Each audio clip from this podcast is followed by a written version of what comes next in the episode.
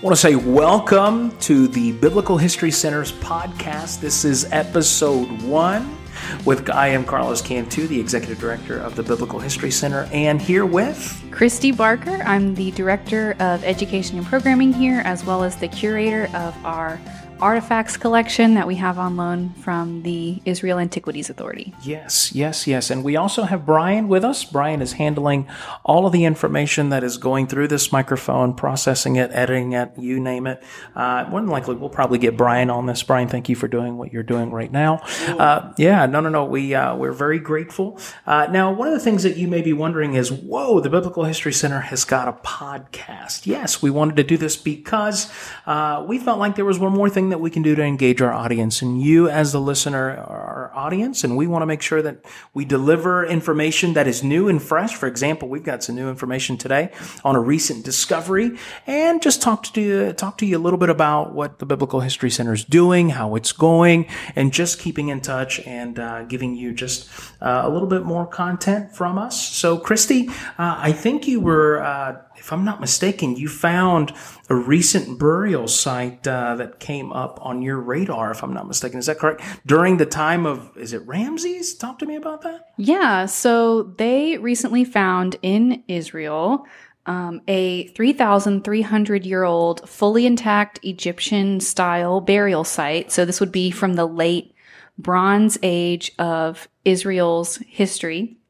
And this one's a really unique find because it is fully intact. Um, reading through, you know, uh, BAR put out a wonderful uh, article. By the way, BAR is Biblical Archaeology Review. They put out a wonderful article about the find, and those who were present said when they entered the tomb, it was like walking onto an Indiana Jones set. Everything well, what was, was so perfect? Right, right. What was interesting about it is, is the equipment that they had on site began to excavate is they came through the roof. Did you catch that? Mm-hmm. They came through the roof and uh, you could just imagine as the roof falls and that takes place, you look down and you find, I mean, ceramic, bronze artifacts. I mean, you name it. Did, did they give a number as to how many they found, Christy? I don't even think they're probably done cataloging them yet because this find was late summer, early fall, just recently uh, reported in September. So it's probably only been found for, you know, maybe a, a month at this point. Um, so I, I doubt that they're even done cataloging them yet. There's probably hundreds, if not thousands of artifacts that they've uncovered at this site. Um, and I think it's interesting too because it, since Israel is such an archaeologically rich nation, you can't even trip over a rock over there without finding something important. They actually found this, I believe, um, maybe doing construction. You find lots of dig sites or good places to dig just because you want to build a building or right, right, put right. in a just high rise random. or put in a road. Yeah. Right, right, right. No, no, it's quite interesting. And you can just imagine, I mean, once they finish cataloging all this stuff, you can just imagine uh, the cost that was uh, on this. Uh, was it the IAA director who said that the news of this discovery in this cave, it spread like wildfire uh, around the academic world. And they've already already received requests from scholars uh, who want to come do additional excavation in the area, if mm-hmm. I'm not mistaken, right? Yeah. Well, it's a really, um, I like to say it's a juicy find. You know, there's right, lots, right, lots right, there. Um, so I wouldn't be surprised if they have to keep digging there for another season or two, uh, just to make sure they they get everything uh, before construction begins, if they even decide to move forward with construction uh, on on this site. Uh, something that really struck me too as I was looking at the pictures is a lot of the artifacts yes. that you see. Are we? Yeah, we yeah, have yeah, yeah. Similar ones here I in our collection. Too. Yeah, yeah, yeah. yeah. I was looking and I started. Yeah. Oh my goodness, I'm going to do my own. Is look at this. Oh yes, we've got this. Yeah, yeah. I noticed that as well. Yeah. yeah, that was a good catch on your end too. Yeah. So that just kind of you know brings the whole thing full circle for us and and what we do here. Um, really, really cool. Very old well, tomb. Well, what's even more interesting about this specific dig uh, is even crazier because now we get into some other things that were found uh, among some other artifacts. Is that correct? In this same area? Oh, yeah. So from the same tomb, actually. My goodness. Some of the jars that they found um, originally archaeologists thought these types of jars might have something to do with the drug trade and um, just because of their shape but they could never confirm that just because they could never find one with its original content still intact and all this kind of stuff. And so they started um, looking at some of the jars that were found in this interesting shape, kind of like almost like a bulb kind of shape. And they found ancient narcotics. It was actually ancient opiates uh, in here. And so, Which we see throughout the ancient world. oh yeah, I mean, yeah, yeah, yeah, yeah. yeah. Yeah, so so drugs are no new thing. They've been around since antiquity. Right, right. Um, we even have a site here that we've recreated called Tel Arad here at the the museum. Right in our time tunnel. Absolutely. Yeah, yeah, and um, it's from uh, the Iron Age, a little bit later, but they did find you know lots of uh, marijuana Right, at this site, and it's not the kind Due to the that, rituals that were taking place. Yeah, yeah, or it might explain the rituals that were taking place. It's good. No, that's great. Yeah, because it's good. it's Right, not right, like right. you know they try and say oh hemp you know it's like rope and they just used it for rope. Some people try and write it off like that. No, you know you study this a stuff little and bit more it's to that. There's got the full THC, you know all the hallucinogens in there uh, for you. So so this is nothing unusual to find, but it's just nice to have it confirmed. Yes, there were large amounts of opiates being consumed by. Uh, ancient peoples, and if I'm not mistaken, some some cultures even called it. There was like a drink you could consume, and they would call it happiness.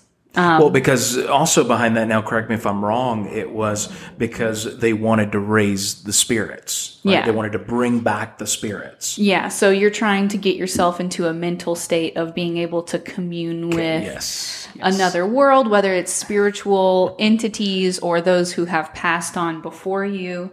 Um, so you're really trying to to do this, but but you know that's just one of the many treasures that were found in this tomb. So there's all the opiates, right? But um, so other amazing things that were found in here is luxury goods. This is not just some Like, like, Louis Vuitton, Prada. That's, Yeah. that's what was No, found. yes. No. So they, they would be in, like expensive. So the Right. Louis Vuitton of the ancient world, Yes, absolutely. yes, yes. So there's imports in this tomb from Tyre, from Sidon, from across the Mediterranean, which means that whomever was buried here, they weren't just an average like Joe Schmo. They were like super wealthy, um, could afford all of these expensive items. And it also explains why they were probably able to consume opiates. That's not, not something that we see in the lower classes necessarily. Um, that was something reserved for the wealthy. Right, because of the market that it reaches. Yeah. Yeah. Yeah. Yeah. So, as you were mentioning earlier, talk a little bit about our time tunnel and how it tends to focus on those rituals, because that's something that we've we've struggled internally as far as keeping those exhibits uh, because of what they you know what they signify right but we want to be able to educate we want to be able to present the ancient world as the way it is uh, as a way it was and that's how we do that but even in our time tunnel we see that Yeah. So in our time tunnel, we have four different exhibits. These are all centers of worship throughout the ancient world.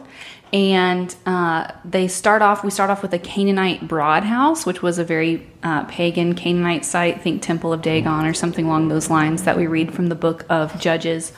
Um, we also have a, a synagogue, a first century style synagogue, similar to what Jesus would have preached his many messages in, and an early Byzantine church. So Christianity had just became legal. But the site that's really relevant to what we're talking about today is the Tel Arad site of worship. This site was found in, in Tel Arad, and uh, it's very weird because That's the best way to put it. yeah, the name of Yahweh, the holy name of Yahweh that was sacred, that they don't even write down without washing their hands and purify themselves, was found written on multiple pieces of pottery just strewn about the, the site, which is unusual in and of itself. But also, the temple itself is set up as a pagan temple, Temple, would be, right, not right, a right. Jewish temple or tabernacle or or site of worship.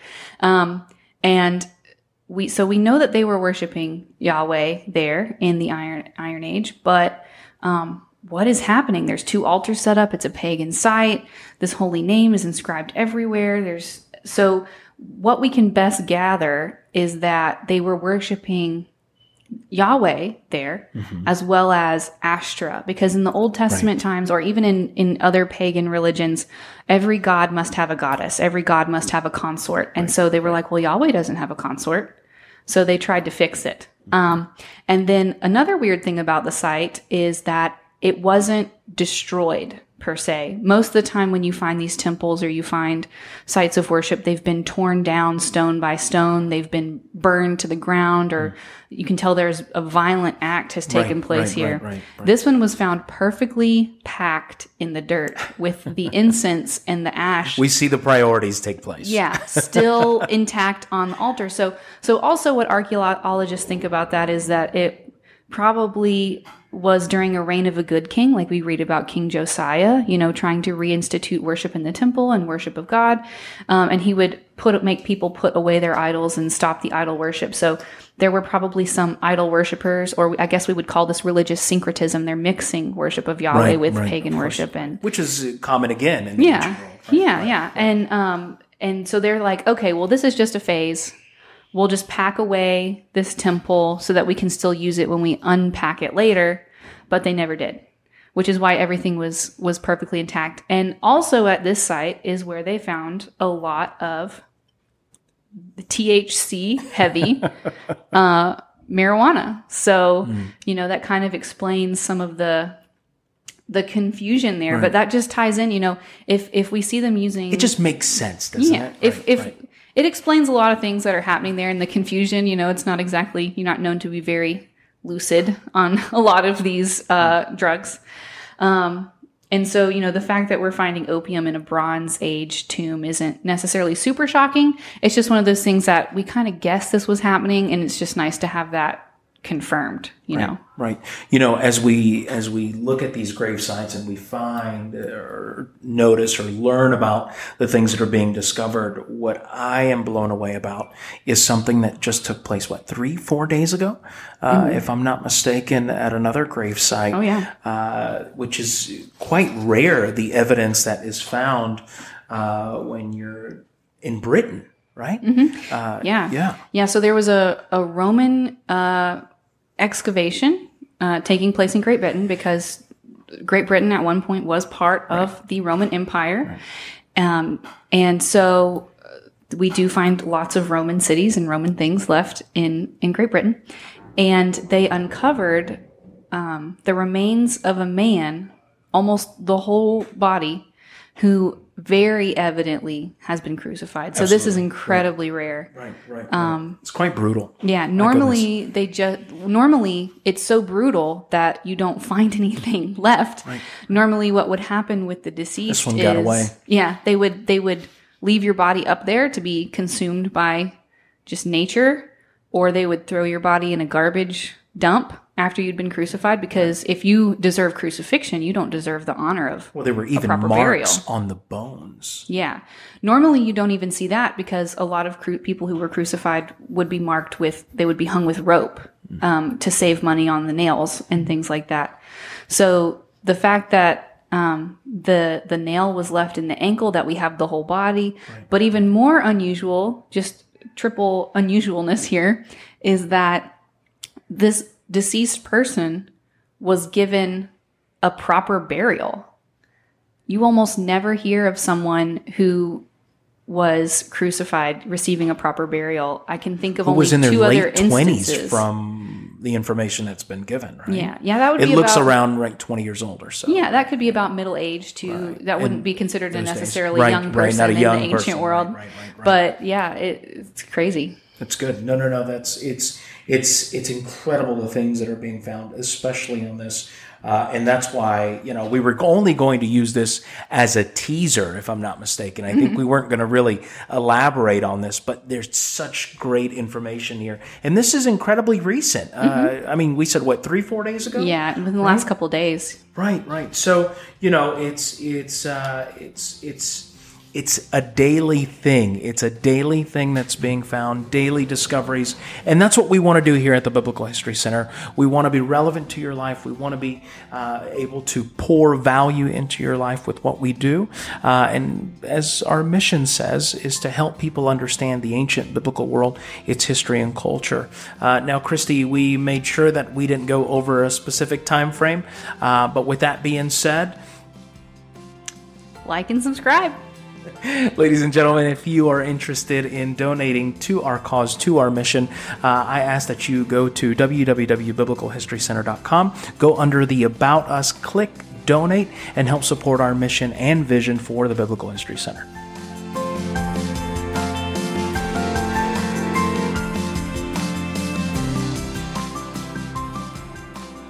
You know, before we take off, uh, we want to end our podcast with just an encouraging word because sometimes life can just be downright hard. Would you agree, Christy? Yeah. Uh, Psalms 34, 1 through 3 says, I will extol the Lord at all times. His praise will always be on my lips. I will glorify in the Lord. Let the afflicted hear and rejoice.